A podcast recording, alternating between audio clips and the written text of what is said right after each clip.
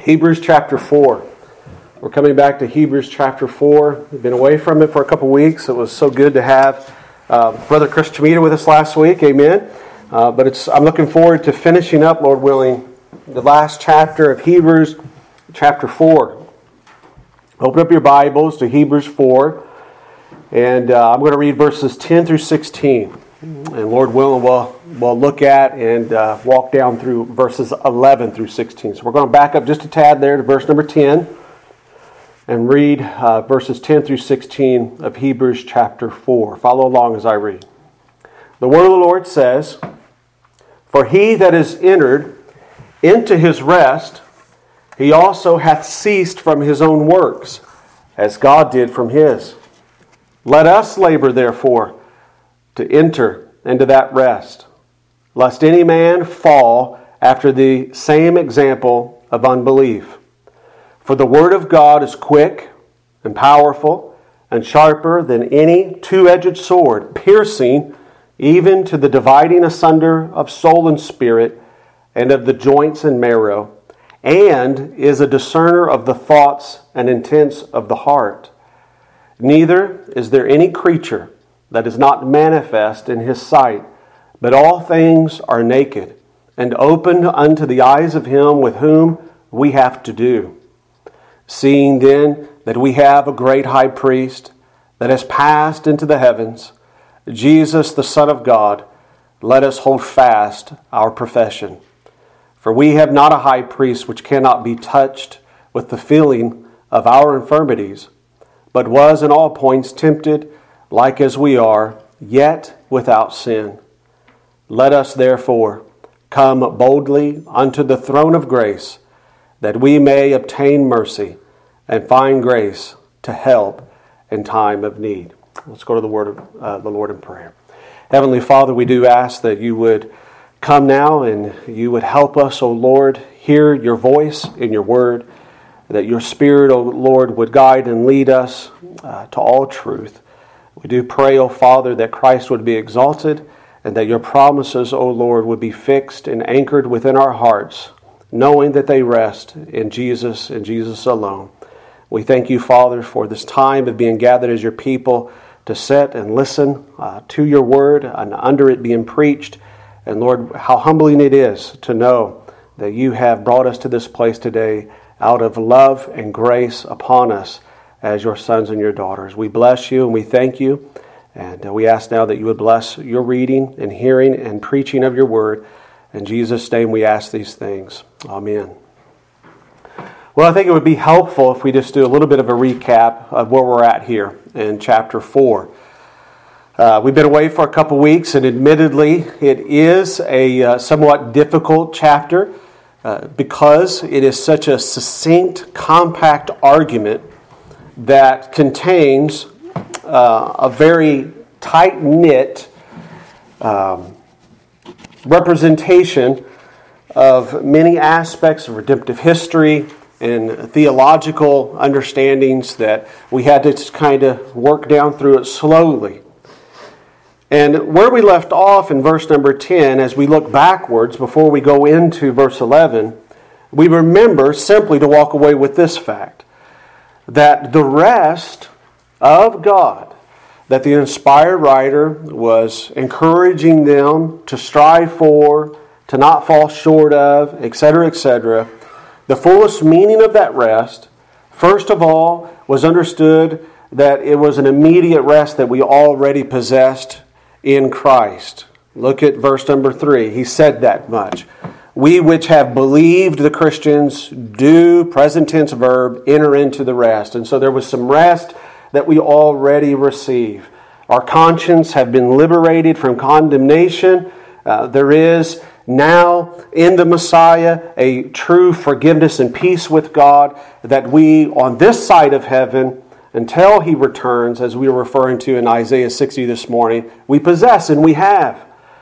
But that wasn't all that was contained in his rest uh, that he was talking about. The rest that he was holding up before their eyes uh, to make sure that they wouldn't grow too weary and tired, that they wouldn't continue to keep pushing forward by his grace and by the rest they've already experienced to obtain the final rest And we looked at that last time we were in this passage as we considered really the latter half or the middle section there, uh, referring to the rest of a heavenly rest, the Sabbath rest of God, which really God, through all of his prophets, was pointing toward, and he's still pointing us toward today. And that's why he said in verse 9 that there still remains, therefore, a rest for the people of God. And so, as we are coming into verse 11, after the writer has lifted up this beautiful truth of a full encompassing understanding of God's rest that we have in a small token through the gospel, and that we are pointing forward to being totally fulfilled at the consummation of this age in the Messiah, Jesus Christ, his Son, who he has spoken to us through. We now come to verse 11 and to our text today where he's going to take this entire argument, which has been, again, very tight knit together, understanding, using the analogy of the, the wilderness generation, to help them understand this full encompassing meaning of the rest. And now he takes all of that and he does what any good preacher would do he applies it. And so in our text today, in verse 11 through 16, we have him in a way putting forth before them the question after I've explained to you all of this rest, he's saying. This rest you have, you know you have it, you have experienced, you confess and you profess with your mouth you've experienced it. Oh, but there's more to the rest, and here it is. Now that I've told you all of that, he gives them in verse 11 an exhortation. And then in verses 12 and 13, he gives them an encouragement.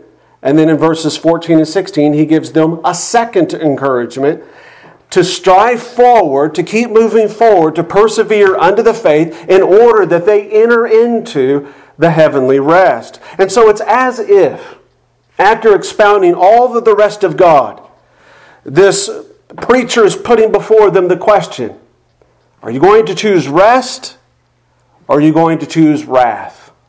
Are you going to choose rest or are you going to fall short like the wilderness generation and choose wrath? So he puts forth the exhortation in verse 11 that sets the trajectory for the theme of the remaining passages, and let's begin there. Here we have an exhortation. He says, after demonstrating the rest and what it is, that us as Christians, those who profess to have tasted this rest in verse number 3, and who now fully understand that there's yet still a rest, a heavenly rest remaining for us in verse 9 he says, Let us labor, therefore, to enter that rest, lest any man fall after the same example of unbelief. After laying the work of the full meaning of rest in verses 1 through 10, now our inspired writer takes up this redemptive theological conclusion down from a lofty theory and says, You must labor now to enter into the rest that I've just talked to you about. This exhortive application that he's doing here as a preacher, it of course wouldn't have been a surprise to this first century Jewish Christian audience that would have heard it. And nor should it be a surprise to us because really it's the conclusion of the entire stream of argument that he began back in chapter 3, verse 7. And then he highlighted again in chapter 3, verse 12. Just look there at verse 12. He, he had an exhortation there as well that's been kind of the thrust and the theme of his entire sermon at this point. In chapter 3, verse 12, he said, Take heed, brethren, lest there be any of you of an evil heart of what? Same word, unbelief, in departing from the living God. And so the exhortation we find here in our text today in verse 11 along with the other exhortations that have led up to this, it demonstrates for us in the mind of this inspired writer this, beloved, you see it in your notes. Passive Christianity has no place in the life of a Christian pilgrim. Passive Christianity has no place in the life of a Christian pilgrim, especially one who is pursuing the rest that was uh, unfolded for them in verses 1 through 10, who understands the rest, who have tasted in some sense the rest in an immediate historical sense, and understands there's more to come. Passive Christianity has no place for a pursuit of such rest. Knowing this, they in the first century and us today must at all cost avoid a form of Christianity that is empty of any real and sincere concern of falling, verse 11 says, or coming short. It could be translated that. After the example of the wilderness generation in unbelief. What does this look like, though? To avoid this empty, this empty uh, form of Christianity, this passive Christianity that's not concerned about falling short. What does that look like? Well, to help us, we look once again at the fruit of the negative example of the wilderness generation in verse 11. It was the fruit of unbelief. Now, you see in your notes there that word was also used back in verse 6 when we looked at it. And the word in the Greek carries with it the understanding to remain up in obstinate position to divine will. And so, if we don't want to slip into passive Christianity and be found as engaged Christians, truly laboring into that rest, we look at the fruit of passive Christianity which is unbelief, sometimes translated disobedience, which carries with it this idea of being in obstinate position to God's will. I like how one commentator observes this. The word here translated unbelief is used to denote the behavior of those who turn away from God's revealed will. And also, they have rejected the offers of His grace, which, those offers of grace, require something repentance and acknowledgement of sin. And so the passive Christianity that's being held forth here, as an example that we must avoid so we don't fall or come short through unbelief or disobedience, is one that doesn't like repentance and acknowledgement of sin. It's to be avoided at all costs for the pilgrim who is pursuing the rest that's promised. You see, the wilderness generation, they were given not just the promise of the land, were they? But also, they were given a divine command to go up and possess that land. However, in obstinate opposition to the command of God, they didn't do it.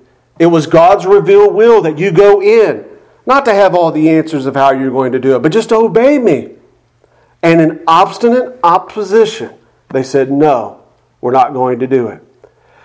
Instead, they reasoned, they justified, and through their own imaginations, they somehow thought that they could disobey God's revealed will, His explicit revealed will, and still somehow expect to receive His blessings for it. And therefore, their sin was much more than just disbelief. But also, as verse 11 highlights, it was disobedience. That's the, what the word unbelief really carries with it in its meaning. I think it's interesting. I think I give it to you in your notes. This word that's translated unbelief here in verse 11 is also translated disobedience in uh, Ephesians chapter 5 verse 6. Look how it's used there to highlight this aspect of this character trait of a passive Christian, this obstinate disobedience to the revealed will of God. Ephesians 5 6, the context here is obviously there was a sense of lasciviousness being understood in the Ephesian church. And the Apostle Paul writes, and in the context of them thinking that they could live a life of lasciviousness but still obtain the blessings and the eternal rest of God, Paul says in Ephesians 5 6, Let no man deceive you with vain words. For because of these things, what things he's talking about? Well, if you look in the context, he's talking about sensuality, idolatry, greed, crude jokings, even included. He says, Because of these things cometh the wrath of God upon the children, and here's our word, of disobedience. And so, with all of this in mind, passive Christianity, which we're to avoid, is that form of external religion which will not bend its pride to God's revealed will. You want to know how to come short of the eternal rest that was uh, uh, exposited from verses 1 to 10? Resist the bending of your pride to the revealed will of God. However, in contrast to that, engaged Christianity, that is that it's engaged on the journey to the eternal rest, that wants to make it to the eternal rest. Engaged Christianity are those who are seeking by God's grace to enter that rest, and they will test all things as is commanded in Scripture in 1 John chapter 4, by God's revealed will.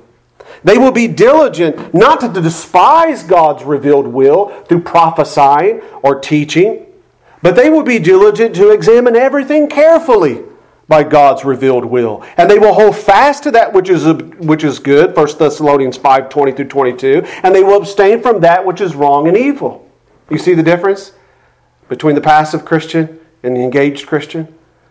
One wants to set under the revealed will of God, and the other wants to flee and hide from it. But what makes the difference really between the passive Christian and the engaged Christian? Is it education? Is it one was catechized beginning at a younger age? Well, you see in your notes what the difference is. By sovereign grace, the engaged Christian has been persuaded, as we learned in chapter 2, in the beginning of chapter 3. They have been given faith by God and a supernatural work of regeneration, and they really believe the gospel promises made by God, who, in chapter 1, verse 2, has spoken to us in these last days. There has been a supernatural work within their life. That's one of the big differences. They really have been converted. Their eyes have been opened to the fact that they don't know everything. You could say what the gospel really does in conversion, one of the first things it does is it humbles the pride of man, doesn't it? Because you have to admit, I have been wrong. I am a sinner. I need a Savior. I need forgiveness. And children, this is the first echoing call of the Holy Spirit upon a heart when you have truly received a call unto biblical conversion through the gospel, that's how it begins. It begins to show you that you are not as good as you think you are. It begins to prick your pride. It begins to grind upon your lofty thoughts of yourself. How do you know you're being called of God in the gospel to repentance and faith to the Lord Jesus Christ? Because God's Word, through His Spirit, will begin to show you like an x ray the truth of yourself. That you have not loved your neighbor as yourself. You have not loved your sibling as yourself. You have not honored your mother or father. And adults, lest we get a pass, I'm using the exhortation here to the children. We have not loved our spouses or our co workers like ourselves. Amen? You see, that's what separates the passive Christian from the engaged Christian. There's been true conversion that's taken place. But then also, you see in your notes, there's a preserving grace whereby the engaged Christian is convinced that while they do stand completely justified before God only because of the sufferings and the death of the Lord Jesus, they, as liberated sinners, as the Bible says, use not their new liberty from sin, their new liberty from condemnation for those sins for an occasion for their flesh, but rather they use the new liberty as born again Christians to love and to serve one another. And from what we learned earlier in chapter 3, verse 13, this can only really be properly demonstrated in the local church context. So, the engaged Christian, what separates him, namely and chiefly, is a sovereign work of God upon his heart that converts him. And upon conversion, it's still the sovereign hand of God that perseveres him and helps him have divine gospel wisdom of knowing that I have been set free from my sins, not to live a life of lasciviousness, not to but hear the voice of my Lord in his word, and to love and to sacrifice and serve others. And it can properly be demonstrated only uh, when you're around other sinners who have been saved by grace. If you're in a little bubble at home, in your own little church at home, allow me the term church there, uh, you're not going to have to exhibit too much of that, are you? No, you're not. It's hard enough to do it in our home sometimes, though, ain't it? That's where it ought to start, beloved. Therefore, it's vital for us to walk away from this stated exhortation in verse 11 by making our calling and our election sure. Because that's what really separates the passive Christian that we're to avoid in verse 11 from the engaged Christian is true conversion. Have you truly been converted? as with the wilderness generation who was given a promise in immediate sense, the land, and also given a command to go and possess that land. The inspired writer here, I believe, is wishing for us to see that the gospel message, we too, in it, have a promise of forgiveness of sin and eternal rest in heaven. But we also have commands as well in the gospel. And let us never be guilty of misunderstanding our liberty in Christ's gospel with our responsibility to Christ's gospel. Does that make sense? Beloved, those who have entered into Christ's gospel rest, as talked about in verse 3, are commanded in Scripture to now put on the full armor of God and to continue daily work against what? All things that present themselves against the knowledge of Christ, 2 Corinthians 10.5. This is the engaged Christian. You want to know how you labor and, and, and really um, uh, take this command in verse 11 seriously? You're doing that. And sometimes those thoughts that come against the knowledge of the Lord Jesus Christ that we're to cast down, nine out of ten times they emanate from our own fallen flesh, still, don't they? It's a daily, daily laboring. His grace is sufficient, we're going to see in, in a moment, to sustain us through it. But take heed here that the gospel promise comes with it real gospel commands, beloved. In other words, you see, we're not only pointed to the rest that's promised, but also we're challenged with the command labor, therefore, to enter that rest. Let's move on. Thankfully, God the Spirit, who inspired this exhortation in verse 11, he knows the weakness, doesn't he, of our human frames. And instead of leaving us in limbo with this command to persevere unto the end, to labor unto the end, without any kind of how to do it instructions, he now graciously gives us two encouragements. The first one's in verses 12 and 13, and the second one is in verses 14 through 16. I call them encouragement, I call them promptings, and they're designed when we embrace them to move us to live and to act in a properly biblical, balanced application of the fear of the Lord. That's their design. So the preacher just doesn't give the exhortation. Now he gives two encouragements or two promptings for us to stand back and to read and look at and meditate upon, which are designed to help us to live in a balanced application of the fear of the Lord. The first encouragement, as you see in your notes, comes from a right understanding of the nature of God and His Word. So let's look at that now in verses 12 and 13. The first encouragement for the engaged Christian to help them is to have a right understanding of the nature of God and His Word. Verse 12 For the Word of God is quick, and it's powerful and sharper than any two edged sword, piercing even to the dividing sunder of the soul and spirit, and of the joints and marrow, and a discerner of thoughts in the intents of the heart. The great error of the Exodus generation, which has been the chosen analogy, right, by the Spirit of God to use to help us understand a lot of these things that we've been understanding in chapters 3 and 4. Their great error, namely, was this that they mistakenly thought that they could disregard God's word. They could disregard God's revealed will, but still receive the blessings and the promises that he received. And now, here in verses 12 and 13, it seems as though that the preacher, who was inspired to write this sermonic letter, he now addresses those in his original audience who, in disregard of his exhortations and his warnings up until this point, think that their personal disdain of God's revealed will in his Son somehow will not be applied to them guilty their guilty account on the last day of judgment. So he, what he's doing here in, in verses 12 and 13 is he's saying for all of you who think that these exhortations and this revealed spoken word of god through his son in this last age that i've been telling you about uh, understand that as you ignore that and you have the passive sort of Christianity, if you allow me that phrase, for the purposes of my sermon.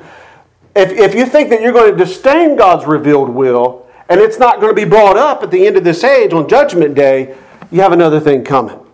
All right? That's what he's after here. And so to remove this wrong way of thinking and to offer what I'm saying the first prompting to become an engaged Christian, to live as one who's really laboring and sincerely wanting, getting uh, enter into the, the rest that lies at the end of the life, he produces two things here for their consideration. You have them in your notes. The first one is the discerning nature of God's Word. The discerning nature of God's Word.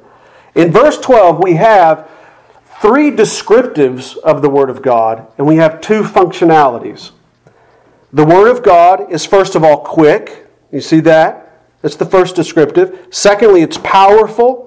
And the third descriptive is it's sharp, and that leads into its two functions. It's piercing and dividing of the sunder of the soul and spirit, and it's a discerner of the thought, thoughts of the heart.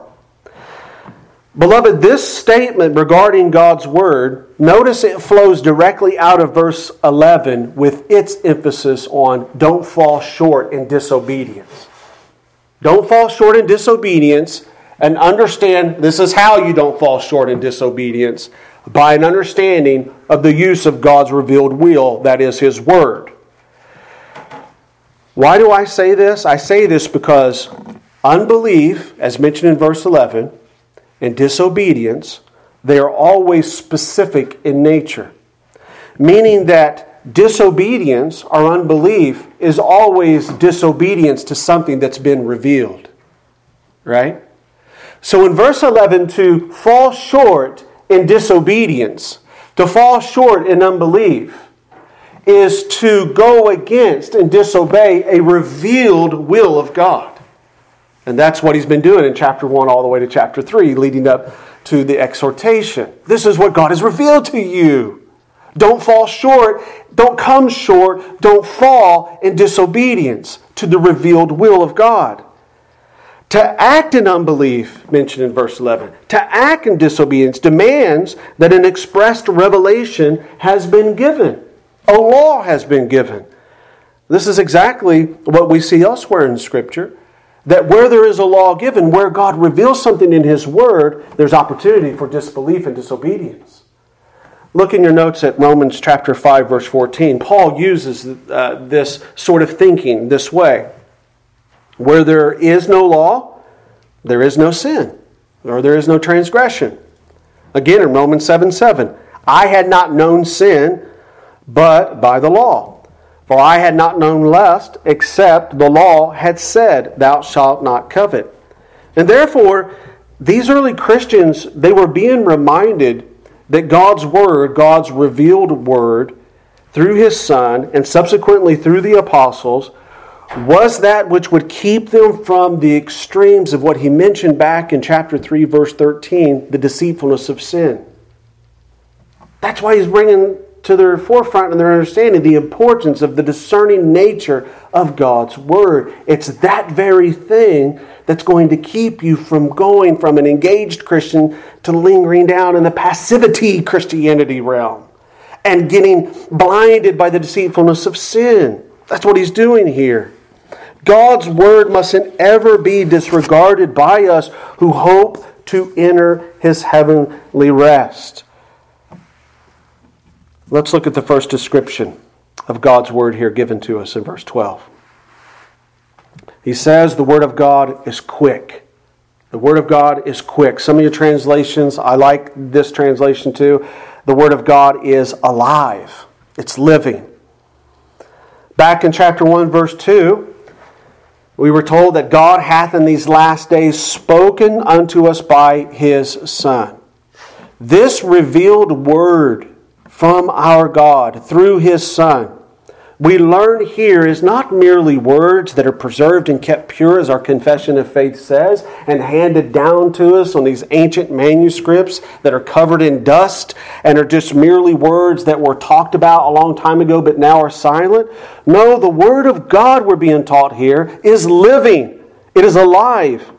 In fact, the words of God, we know as you see in your sermon notes from 1 Peter chapter 1 verse 23, have always been alive.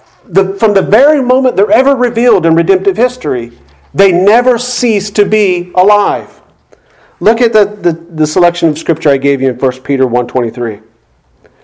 Being born again, in the context here, talking about conversion, being born again, not of a corruptible seed. This is a privilege of the new covenant, the covenant of grace. Being born again, not of a corruptible seed, but of incorruptible. How? By the word of God, which liveth and abideth forever. Not only we see in 1 Peter 1:23 is the word of God eternally and perpetually alive, but also we see that from that passage it possesses the same life-giving energy that God the Spirit grants to a sinner upon conversion. Did you see that? Being born again not of a corruptible seed, but of incorruptible how? By the word of God which liveth, which is alive. As a living word, all the promises as well as all the threatenings Beloved, they're still in effect. And in part, this is what makes the living word so effectual in our hearts by the Spirit, which leads us to the second description. It's powerful. It's powerful. These words and these promises, they're still alive because they're still in effect. The end of the age hasn't happened. And so, since they're alive, the Spirit of God takes these living words and now, through an act, a supernatural act, makes them powerful. Or the word could be translated energetic, active, effectual. Meaning that as an instrument of God's Spirit, God's Word, His living Word, it's full of activity. Whether it's for salvation, whether it's for edification, or whether it's for judgment, the Word of God will never go out without producing some result. God's Word is always accomplishing that which God sends it out to accomplish. There's this beautiful passage I want to draw your attention to that demonstrates how that this living Word, by the use of the power, of uh, the use of the Spirit, becomes powerfully effectual in bringing about all of God's decreative purposes in the created world and it's in Isaiah 55 11. Look with me there, where the prophet says, inspired by God's Spirit, um, he, God's speaking through the prophet here. And God says, My word that goeth forth out of my mouth, it shall not return unto me void, but it shall accomplish that which I please. Notice this, and it shall prosper in the thing whereto I sent it. In other words, it's going to prosper in the specific occasion that I had it spoken. This is awesome revelation to us. Because have you ever felt at times you've read God's Word and you didn't get some sort of emotional, warmy, fuzzy feeling from reading it? Well, beloved, that doesn't mean that it's not accomplishing anything, okay? There's other times when you read it where it just truly there's this experiential element where we're creatures made up of emotions, where the, the Word of God being alive and acted and energized, made effectual by the Spirit, truly does meet us where we're at in our lives. Amen? And, and, and we sense that our souls really have been moved Uh, they've been blessed by the reading of the Word. Sometimes in family worship, it can seem mechanical. Other times, it seems like you're having family worship in the presence of God and the angels Himself. Okay?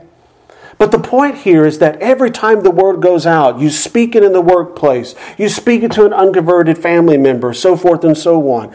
God will use His word because it is powerful, it's living, his Spirit utilizes as an instrument to bring about all of those things that He has decreed from the foundations of the world to come to pass. This passage that we just looked at from Isaiah, along with our text today, it effectually teaches us that God utilizes His Word to move forward all of creation to fulfill His decrees, and on the day of judgment, that gospel word will lay bare the hearts of all men. This understanding, then, I hope you would agree with me. It places God's revealed will, which the wilderness generation had a disdain for. They wanted to reject, and thus they fell short. This, then, I hope you'd agree, understanding its liveliness, its power, what God intends to do with His Word. It gives us an understanding as the church of God that His Word has a very prominent position. Amen? in the house of the living God. We're not here for any other reason, beloved, than to worship God and hear God speak to us and reveal Himself to us through His Word. And so, our settling our hearts down for 45 minutes, or with Pastor Doug, sometimes an hour and 10 minutes, or if you're at the Covenant Baptist Theological Seminary conference, Paul Washer's preaching, an hour and a half, you know, season or session. Beloved, that's what we're gathering for. Because God's Word is what? Alive, and it's powerful, and it's what He uses to propel us forward in His fear, properly speaking, to enter in to that heavenly rest. The devil wishes nothing more than to weaken the trustworthiness of God's word in order that he may minimize what here is being talked about, its power and his its effectiveness. And so, therefore, as the church of God, therefore, you as a Christian in your own personal lives, you must watch, you must be on guard for any subtlety, any wile of the devil to bring any sort of doubt or creeping suspicion against its sufficiency in your life. And not only that, but also its guidance for the matters of your faith and practice. Because the devil wants to do nothing more than to silence the living Word of God, the power of the Word of God. And what's one way to do that? To bring doubt and suspicion upon the Word of God. With all of that said, just as a side note, have a firm understanding about the preservation of God in the authority of His revealed Word. That's a doctrine, the preservation of Scripture. Study that, learn about it. We can talk about it amongst ourselves. It's so important to gird up under, underneath you that, children, this Bible is God's authoritative voice in the world in which you live. And the very thought that He would speak His word, reveal it, being alive, knowing it's powerful, knowing that it's going to be the discerner and the guider of those who profess they follow Him as sons and daughters, so forth and so on. The very thought that He would bring it into creation that's what this printed book is. It's part of creation right here. But the very thought that he would inspire men to write and bring it in creation and then allow it to be corrupt calls into great suspicion and doubt the very power and the authority of God's Word. No matter how you shake the argument, if you believe there's errors and corruptions in here, you're called into question the providential preservation of a sovereign God who wants to ensure that you make it and enter into his rest, giving you a manual that somehow or another is going to mislead you, or somehow or another give you an, a, an error message of how to get it unto the end. Get back here on my message. Here we go. One key aspects. What are the key aspects of the power, of the effectiveness that's being talked about in verse 12 of this second descriptive of God's Word? We see that one of its aspects of effectiveness the text in verse 12 identifies it as being sharp. This leads us then to the third descriptive and also its functionality. And that is its sharpness, its piercing, its dividing, and it's a discerner. The prior descriptors of it being alive and being powerful they properly prepare us for what now is truly, I think, the thrust of the writer's intention here of discerning God's Word. And it is this to motivate the individual who's lingering as a passive Christian pilgrim and falsely placing hope in the fact that they can disregard God's revealed word and still enter his heavenly rest. Now we're getting here with this third descriptive and its function to remove and to jolt them. I believe that it's right here at this descriptive in the following functions of the Word of God that we get to the core of this prompting that's contained in verses 12 and 13. It's intended to jolt that sort of listener out of their comfort zone. And furthermore, it's, it's, it's intended to jolt the listener to take seriously where it is they're going to place themselves every Lord's Day under the preaching of God's Word. Because the purpose of God's word, we've seen, is to help you uh, in the command of verse 11 to labor unto the end to enter into the heavenly rest. God's word here we see is likened unto a two edged sword or a knife. And children, perhaps in your, your schooling, you know, you have scissors. Uh, sometimes they're dull. And then as you get older, mom uh, let you use uh, an X-Acto knife. And the X-Acto knife and craft making, right? That's the one you got to wait till you're a little bit older. Why? Because mom knows the precision of that blade is so sharp. It's almost like a surgeon's knife that if it just barely touches your skin, it's going to cut. And in a sense, what's being conveyed here is that the Word of God is sharper even than that. It's the sharpest of sharpest thing that any could ever be uh, created or made out of steel. And it is the very thing that we know at the end of this age that will be used as the discerner, as the great judge, to, we, to, to wield upon the lives of men and women, to discern whether or not they deserve eternal life or not. How do I know that? I've given it to you in your, in your sermon notes. The Lord Jesus Christ is referred to in Revelations 1:16 as yielding this two-edged sword out of his mouth in all of his glory. You have this symbolic language here uh, uh, in Revelation 1:16 where it says out of his mouth it's referring to Jesus Christ in the vision out of his mouth went a sharp two-edged sword this is his word He's coming back on that last day not as a humble baby. He's coming back yielding his word, which is the discerner of men's thoughts and hearts. And his countenance, notice, was as the sun shineth in his strength. This reminds us of Isaiah 60 reading this morning. Upon this great and dreaded day, men will be exposed by the very living word of God, Jesus Christ himself using this two edged sword. And men's most secret thoughts were being taught here, and their purposes, including their self justifications, their self excusings, they all will be just uh, they all will be judged by the word of God. It's the ed- two-edged sword that will cut through all of the self-excuses.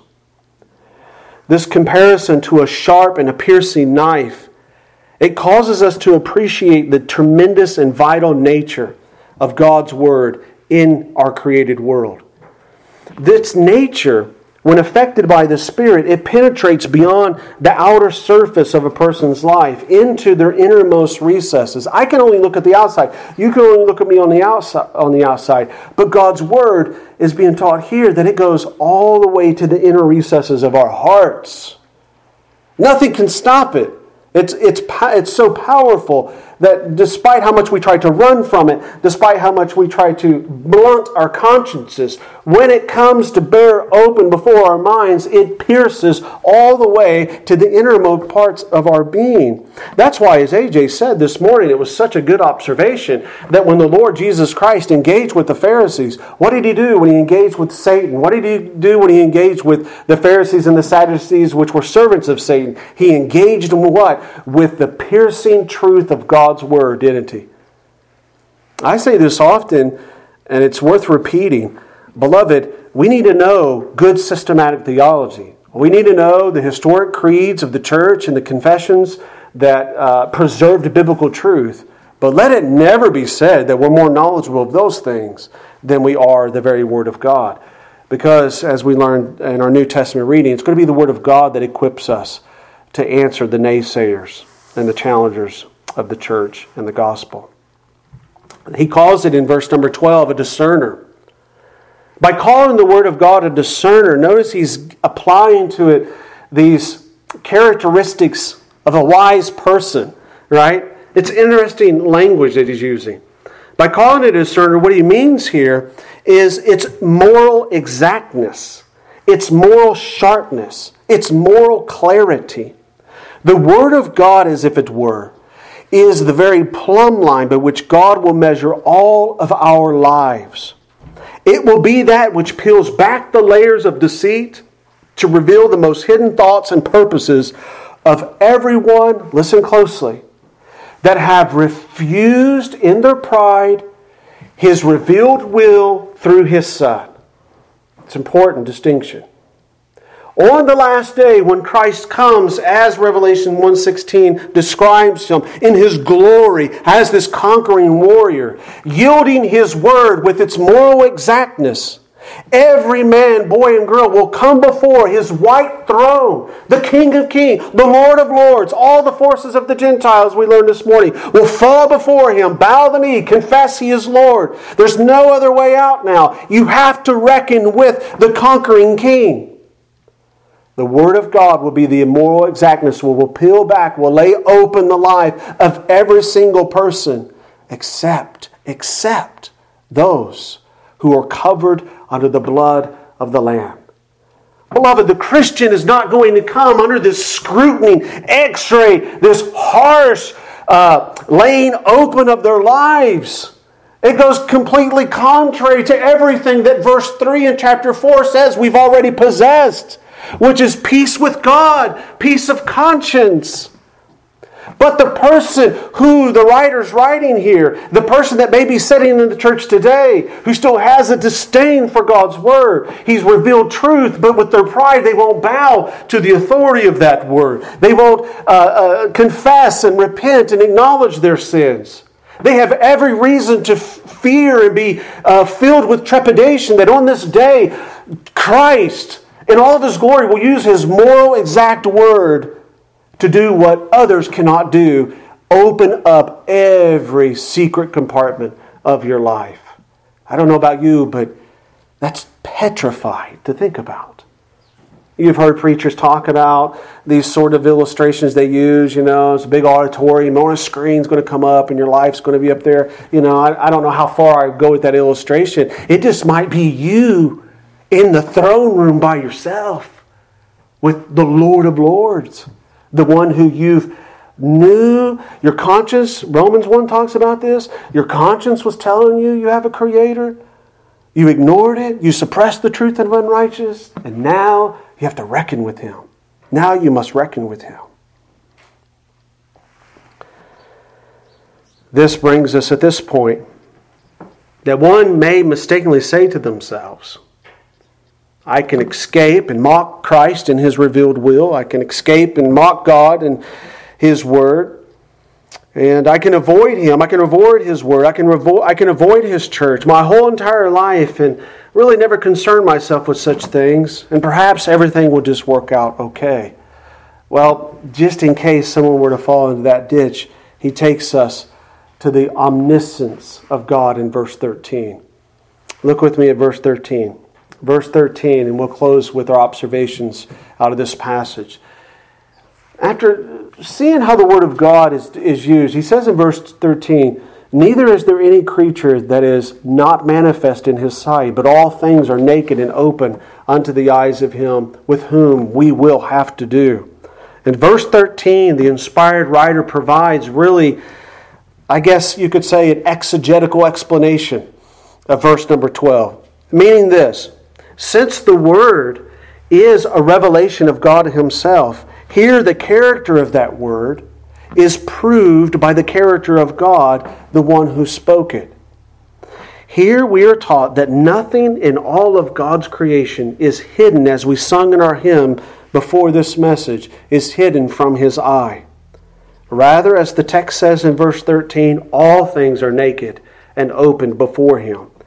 And this expression laid open before him is meant to be graphic, it's meant to be shocking to this first century church. Because the idea conveys of one being completely defenseless, helpless on that day. One commentator offers something that I thought was helpful. He says, quote, It's as if being thrown onto your backside Bodies which lie on their belly would scarcely be considered naked because one could curl up and still defend themselves. For they can still cover themselves. However, those lying on their backs are laid open to the view in all of their noblest and most distinguishing parts. Yet there's another insight that I think that I agree with more is what the original author was conveying here to this first century Jewish audience that would have shocked them to the core. This other insight is offered by one who suggests that all things are naked and laid open under the eye of him we have to do, would be connected to what the original Jewish readers understood about the detailed process of the priests cutting open and cleaning the inward parts of the sacrificial lamb which was offered in the temple worship. And so, in other words, many theologians believe this phraseology of what's being talked about when we stand before the all penetrating omniscience of God on that day will be the same as seeing all the inward parts of a sacrificial animal. Ironically, me and Naomi, we were uh, sitting in her bed reading, and um, not last night, but uh, Friday night. And uh, out of the blue, uh, parents, you get this sometimes. We, uh, she's reading.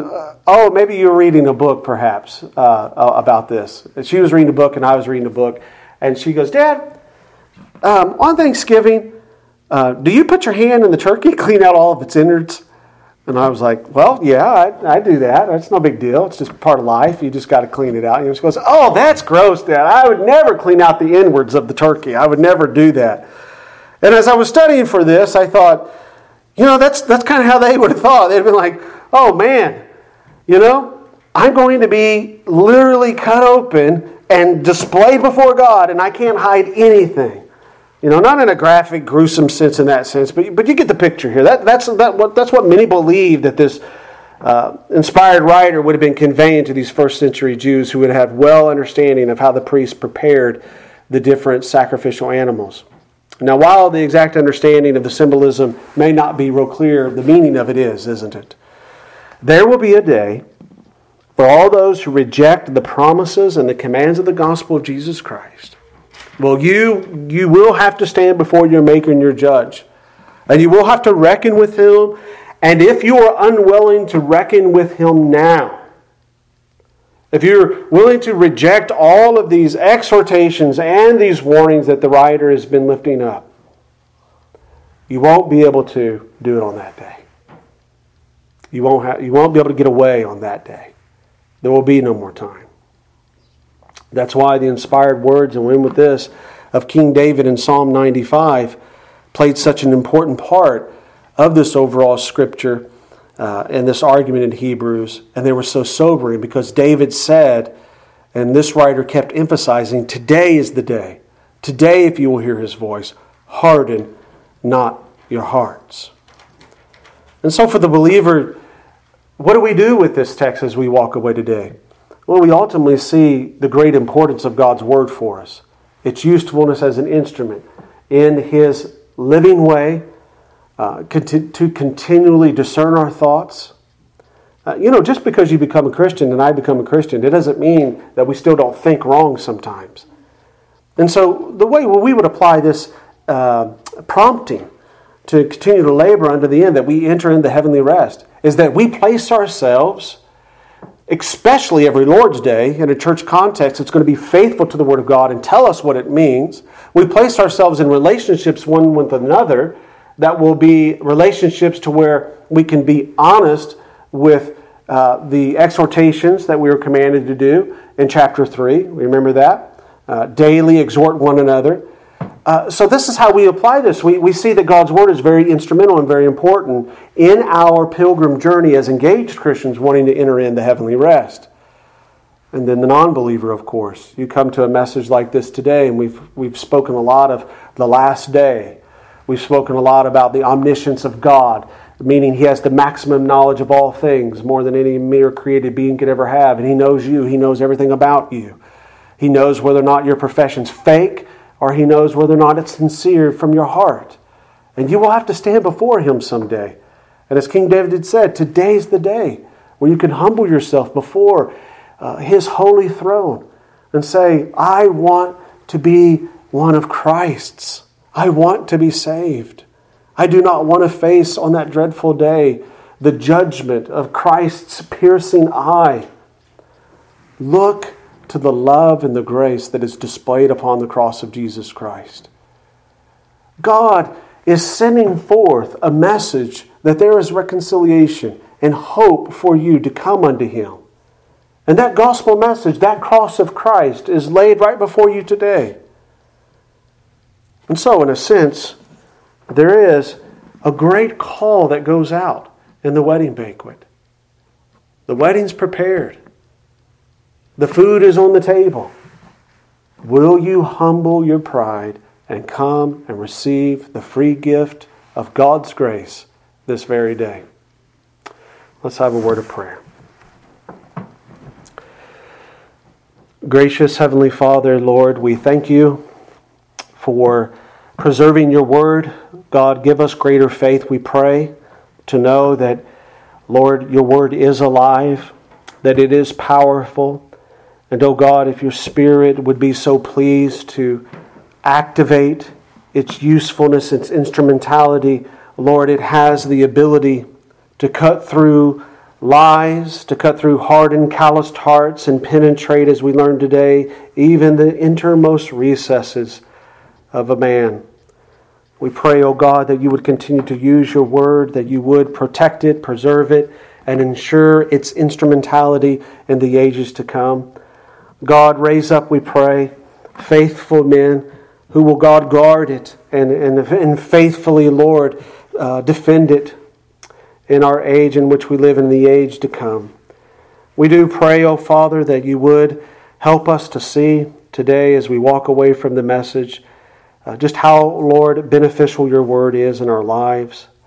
Lord, we pray that you would prepare us to enter into chapter 14, uh, verse 14 next week as, Lord, we've gotten a sense of a prompting of, Lord, sticking close to your word, understanding that you see all things to labor unto the heavenly rest, Lord. Next week we will see that Jesus is there. He is waiting for us. And not only is He there passively waiting, but He is intimately engaged on our behalf in the heavenly realm now. Lord, interceding for us, sympathizing with us. And Lord, I pray that this will encourage the hearts of your weary people. Lord, bless us, help us, preserve us, give us eyes to see Give us hearts emboldened to persevere, and may you receive on that great day all of the glory. We bless you and we thank you. In Jesus' holy name we pray. Amen.